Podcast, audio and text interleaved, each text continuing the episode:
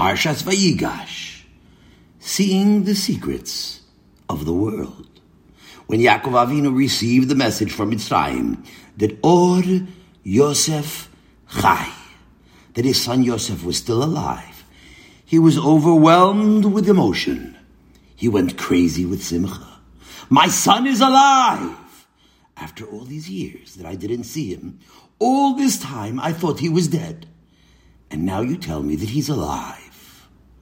So what did Yaakov say?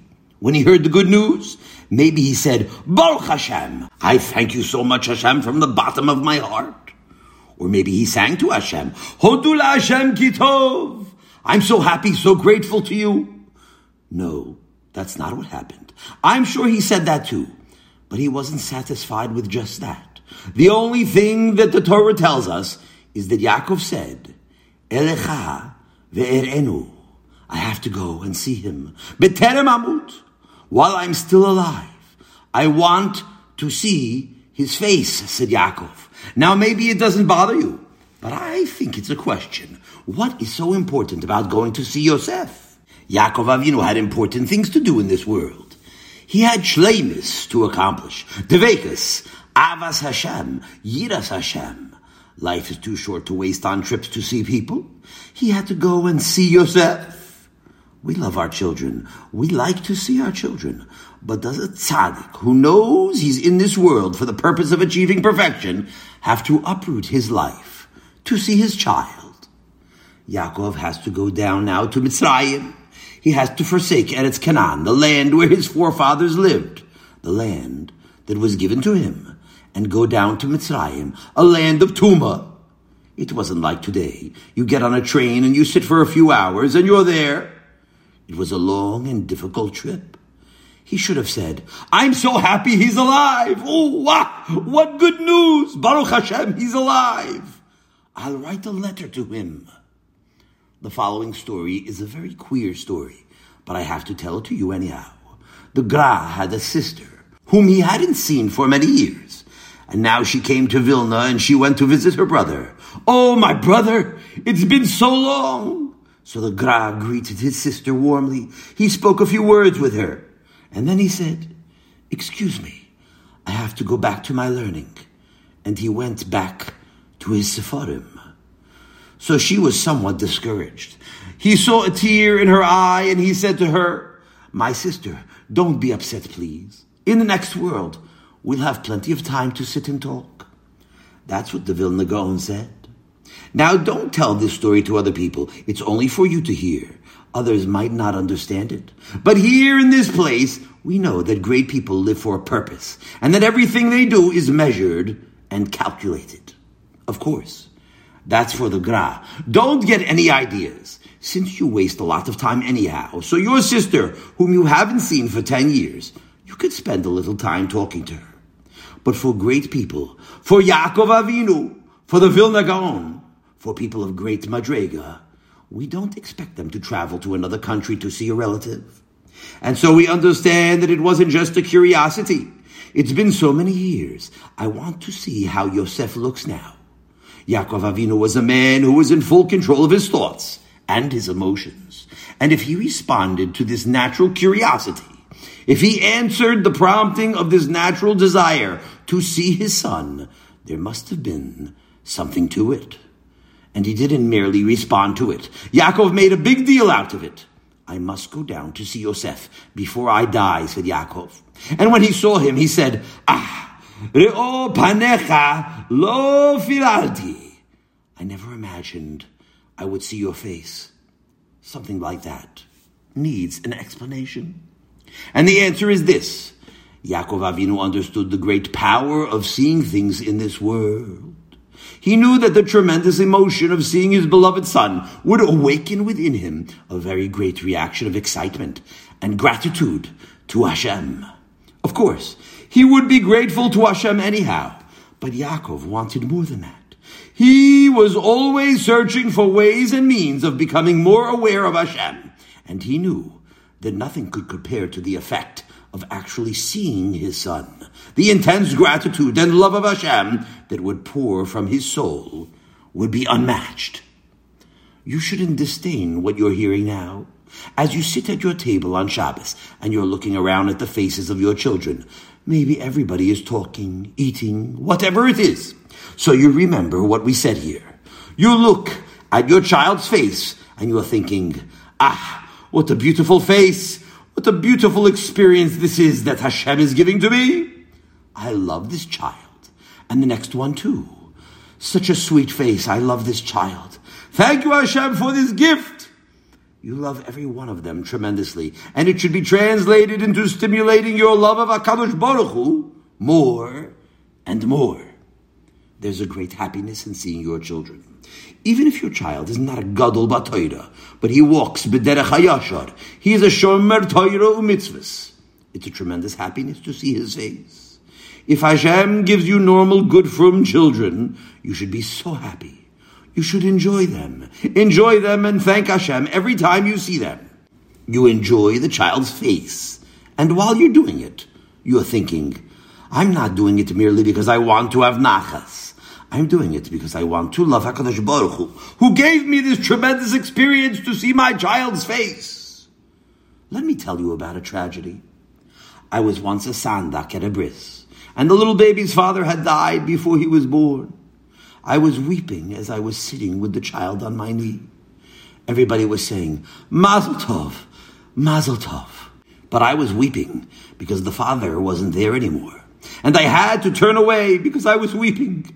I didn't want to weep tears on the child's face. So I turned my face away. If the father could have seen the child before he died, what would he have given? To see his child, his only child. He never had another child. He died before that child was born. If he could have come back and take one look, just one look on his child's face, he'd give up a big piece of olam haba. Now don't think it's curiosity. In order to see your child's face, you should feel it's worth everything in the world. You're so fortunate to have a child to look at. It's Ben Bitney, a child of your own body. Your child. You're so happy to see it. Now Yaakov understood this great opportunity for love of Hashem. Yaakov understood that there's an especial form of avodah in this world of using your eyes to be reminded of Hashem, and he didn't want to miss out on that opportunity. Certainly, just hearing the news of Yosef brought him great joy and gratitude to Hashem, but he wanted to set his eyes on Yosef and feast on that sight. Ah, the face of my beloved son! And so the purpose of seeing is to make an effect on your neshama. Let me tell you something. When you see something, you create a picture, and it is deposited in your mind, which means you'll be surprised. It means that you'll never lose that picture. You'll forget about it, but it's deposited way back in the files of your mind. Every minute now, as you look around, look at the faces you're taking pictures. And every face is in your mind forever. You can never get it out. Even though you forget about it, it's buried in your mind. I meet a man. I haven't seen him for 50 years. He looks vaguely familiar to me. I said, Where did I see you once before? I hadn't seen him for 50 years. A true story. But I know that I saw him once. Where was he for the last 50 years? The answer is the picture is in your mind. I saw that face, so the picture jumped to the front. Looked at the picture, compared him. Yes! The picture is in your mind. It's a fact. It's a true scientific fact that every minute your eyes are taking pictures, and the pictures are forever in your mind. That's why you have to be careful what you're looking at. Those stupid people who go to the movies and see garbage stories that never happened and not such nice stories either. They're taking pictures in their mind. They're filling their mind with dirt, with schmutz. The Kuzari says that. The Kuzari says, what once went into your mind, even the foolishness that you saw in your youth, you'll never get rid of it. All the days of your life. He's talking about love songs. Shirei Ahava. You hear a love song, you'll never forget it. Even though you'll try your best you say it's shtus. It really is shtus. A man goes crazy. He's singing about a woman. He sees the woman 50 years later. I was once in love with that woman. You ever had that experience? You loved a woman when she was a young girl. He sees the girl 50 years later. I was once in love with that woman. So you're crazy to sing love songs to a woman? What are you singing about? A face? A face doesn't mean anything. Faces change. They change terribly. All faces change. You get old. You look like a monkey when you're old. Everybody changes. It's natural. And therefore, this foolish song that he sang in his youth remains in his mind forever. The Kuzari says this. He'll never get it out. He'll never get rid of a picture in his mind. And therefore, he warns us be careful what goes into your mind. Eyes are windows of the soul and have a tremendous influence on you. If you look with your eyes and see the right things, then your neshama becomes changed. And now you begin to understand why Yaakov traveled to look at Yosef. Just to see Yosef with his eyes, it paid to make the trip. It's a very important lesson that Yaakov is teaching us now. The avoida of using our eyes to awaken our neshama. And if we understand it properly, it opens for us a new and extraordinary vista of avodas Hashem. You know, many from people are very loyal to HaKadosh Baruch Hu, extraordinarily loyal. They live lives filled with mitzvahs and Torah, and they're raising families of Oyev de Hashem. It's beautiful to see. They believe in Hashem so much that they'd even be willing to endure torture, to go into fire, or to face the sword or the hangman for their belief in Hashem. It's an Am Kadosh, a holy nation. There's no nation like the Am Yisrael. But I have to tell you something now that will surprise you. HaKadosh Baruch Hu says that it's not enough. Yes, it's loyalty. It's remarkable loyalty. And you'll be rewarded for that. Hashem will reward you for that to no end, no question. But all of us have an even more important function than that in this world. More important than loyalty. We are here to become aware of Hashem, to feel Hashem. We are expected to take that knowledge we have, that Hashem is the Boire Yisbarach, who created and manages the world, and to transform it into the feeling that it is actually so something that we really know because we've seen and experienced it. That's our job in this world. To find ways and means of taking this great truth of the existence of HaKadosh Baruch Hu and making it even more real to us. And what Yaakov Avinu was teaching us, I have to go see him, is that one of the most important ways of becoming constantly aware of HaKadosh Baruch Hu is using our eyes in this world. Va'elokim asa sheyiru bilifonov Hashem made so that people should learn Yiras Hashem. Koheles. What did he make? Everything. And why did he make it? So that we should become aware of him. Yira means to be aware of Hashem. And Shlomo HaMelech is telling us here that Yiras Hashem is everywhere in the world, but it's on one condition. You have to use your eyes to see it. It's a great sadness that people walk through this world with their eyes closed. Every natural object was created for the purpose of Yiras Hashem. There's no other purpose of Shamayim Va'aretz except to give us that great gift of becoming aware of Hashem. Not merely to gain our consent that we should say, yes, we admit Hashem made the world. No. That you knew already from when you began learning Chumash, when you were a child. Breishis bara Elokim. You accepted it right away at the age of five or six years old. And since then, you never thought about that subject. You're a mime now, so you think you're finished. But that's a great pity, because Breishis bara Elokim is a subject you should be studying all your life if we desire to fulfill our purpose here, we need to open our eyes and the sights begin to crowd in on us. They are so numerous that there is no empty space in this world.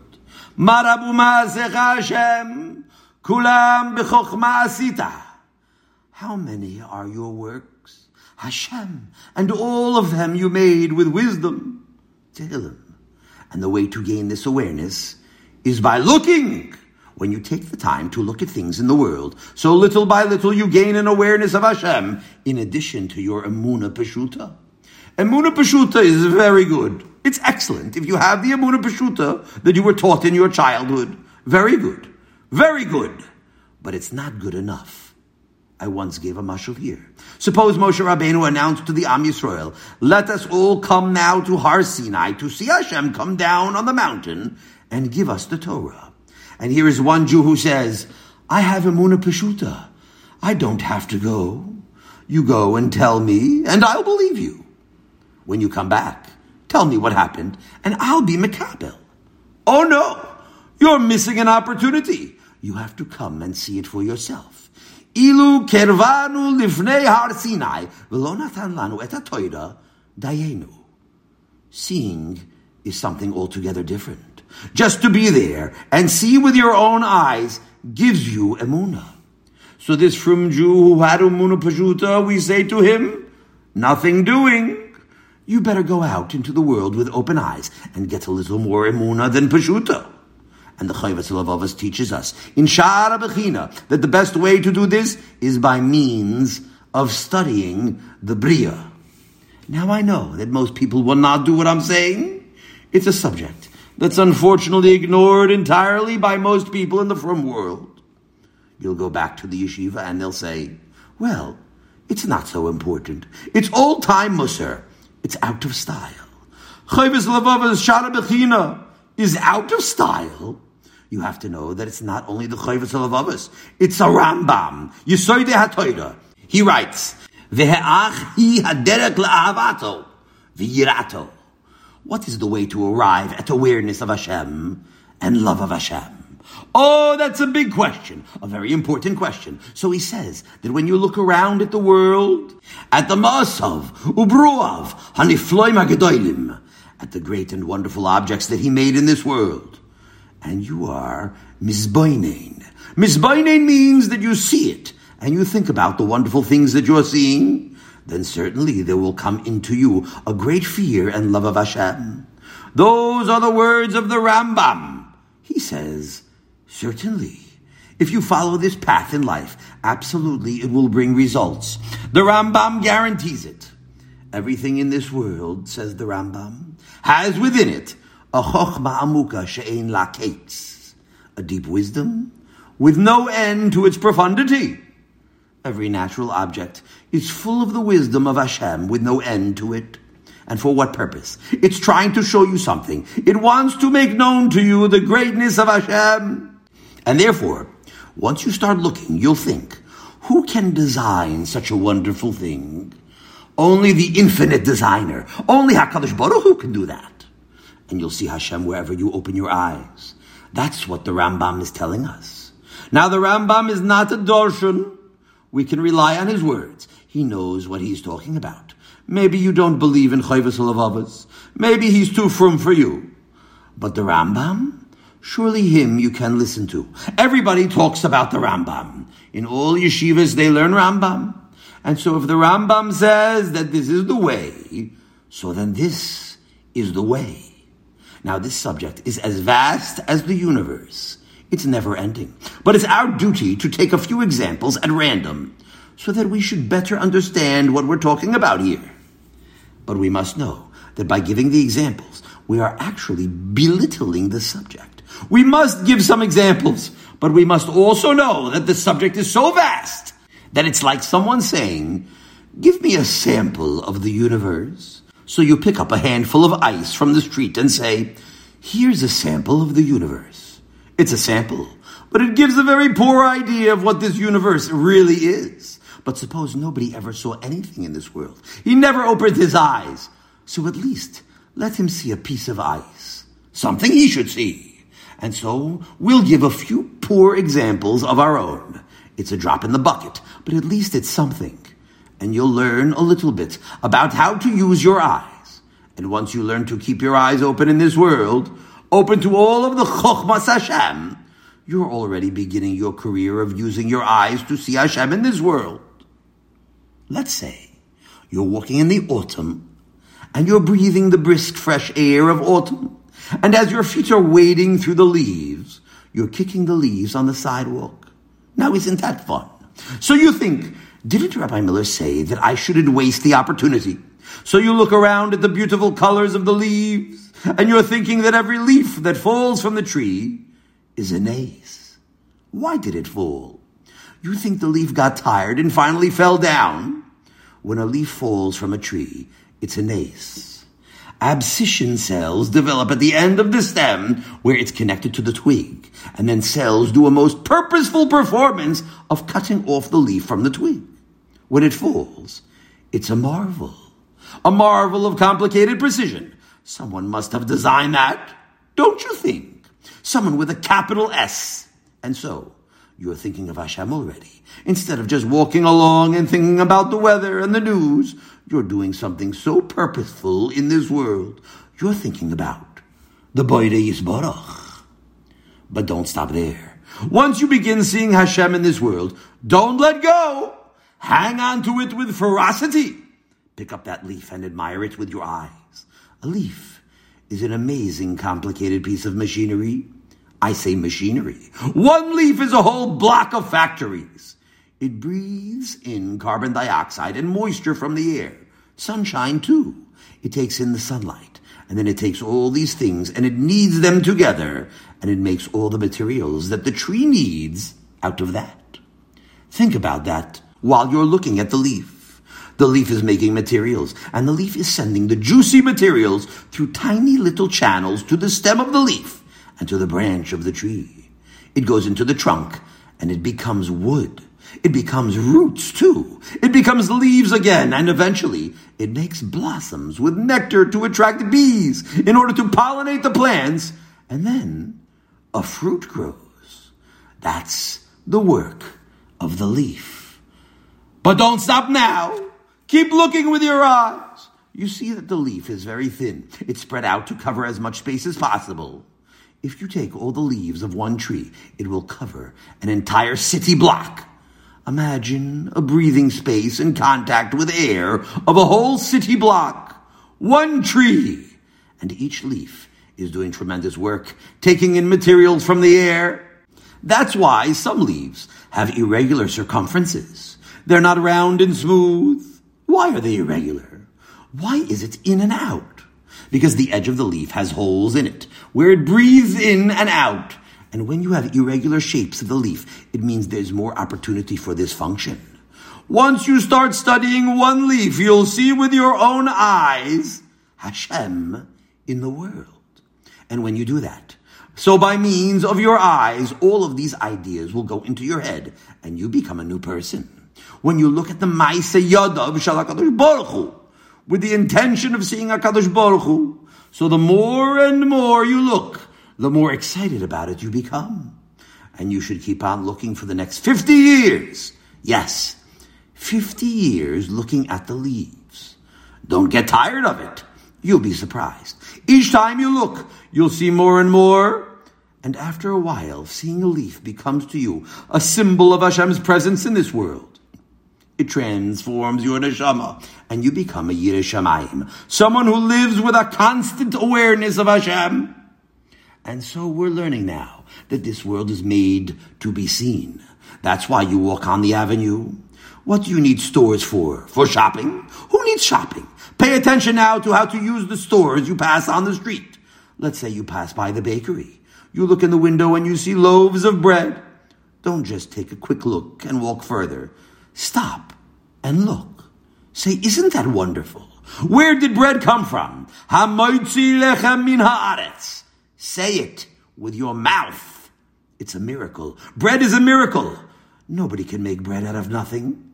The chemists can't make bread. DuPont can't make bread. Hamoitzi, he is the only one who can bring forth bread from the earth. So you look in the window and you think these thoughts. Now, of course, if you're an ordinary person, so you're too much of a wise guy to do that. We're talking about people, men and women, boys and girls, who want to make something out of themselves. So you walk by a window and you stop to look. Let's say you see some chocolate cake in the window, even better. Chocolate cake! Where did all of that pleasure come from? It's a delicacy. Flavors and chocolate. It's all miracles. Nobody can make it. Only HaKadosh Baruch Hu. Boide! He is the one who creates. Mine mizoinos. All these cakes and cookies. And those are your thoughts as you look in the window at the chocolate cake. Years ago, I used to wait for a bus at a certain corner, and there was an Italian bakery on that corner. I would stand there looking in the window while I was waiting for the bus. I saw there 20 kinds of bread, all kinds of bread, different shapes and sizes, and I studied them. It was amazing. Of course, I couldn't eat their bread, but it was remarkable to see what an appetizing thing bread is. What an amazing sight. I looked at the breads, and I was Miss misboinin.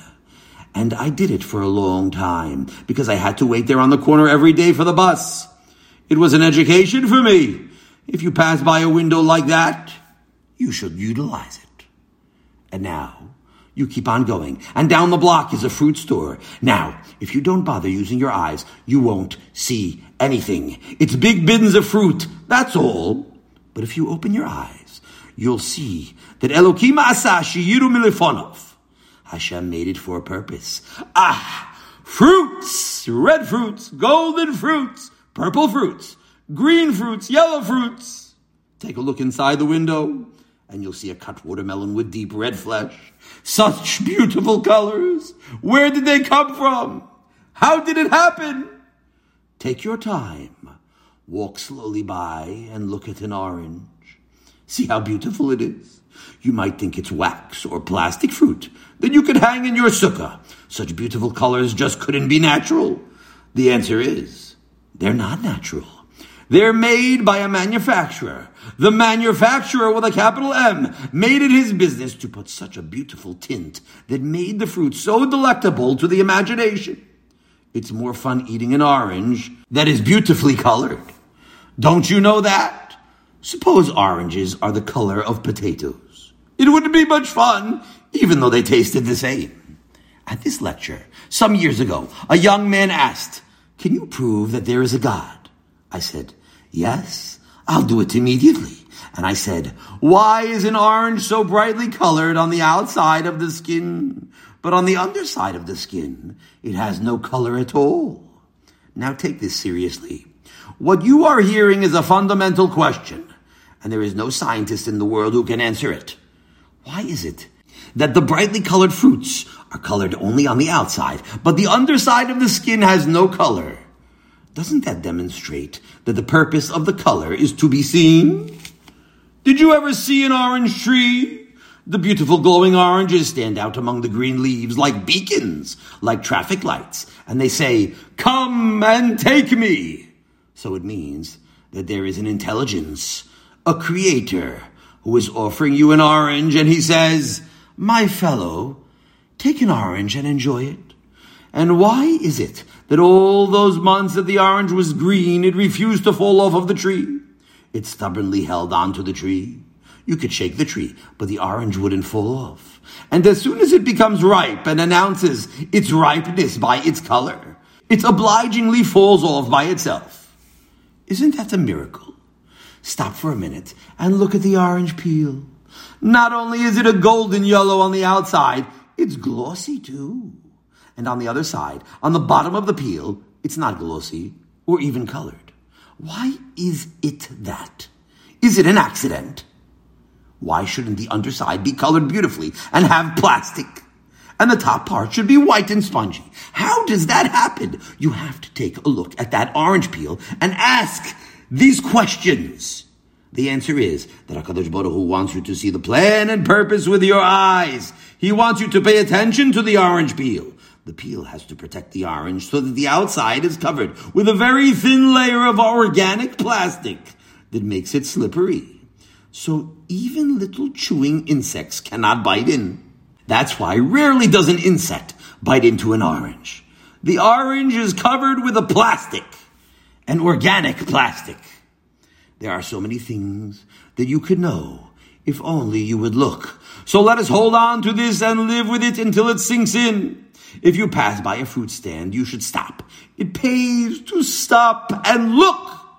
Suppose you make it a principle that every time you pass by a fruit stand, bli neder, you'll stop for one half a minute every fruit store for 30 seconds, and you'll admire the handiwork of Hashem.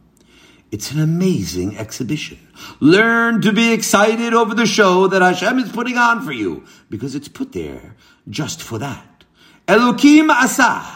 Hashem made fruit stands for that purpose. When you see a brightly colored orange in the fruit stand, it's a lesson in Amuna. One fruit is enough to teach you enough Yiras Hashem to last you a lifetime. And each one has seeds inside of it. Last week I had a conversation with the fruit store man. I said to him, how did the seeds get into the fruit? He looked at me like I fell off the moon. I said to him, Did you ever find a fruit with a nickel inside? So he tells me that it never happened. He's been selling fruit for 30 years on King's Highway, and he never found a nickel in a fruit. So I asked him, If you find a nickel inside the apple, would you think that a person put it there?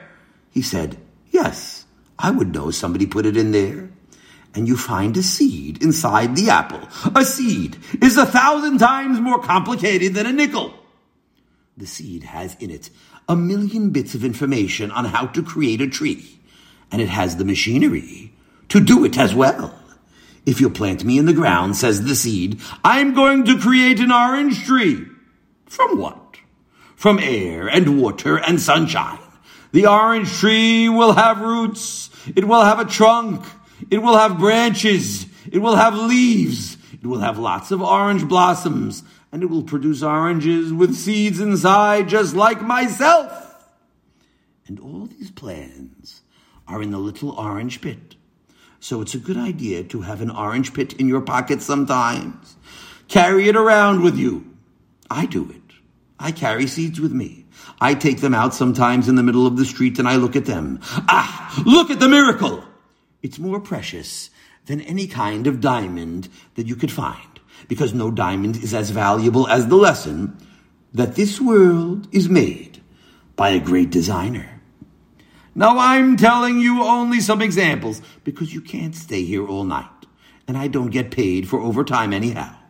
But there are plenty more good things you can see in the street. You walk in the street sometimes, don't you? It doesn't cost you any money. It doesn't take much time either the opportunities are as endless as the universe. These pictures are all around us. And it's not the fault of HaKadosh Baruch Hu if people ignore them. If someone brought you into an art gallery, I'm not recommending art galleries, especially nowadays. But suppose, let's say, someone brought you into an art gallery, but you took a handkerchief out of your pocket and blindfolded yourself. And now you're walking down the corridors. On both sides are expensive paintings, but you see nothing. It is nobody's fault but your own.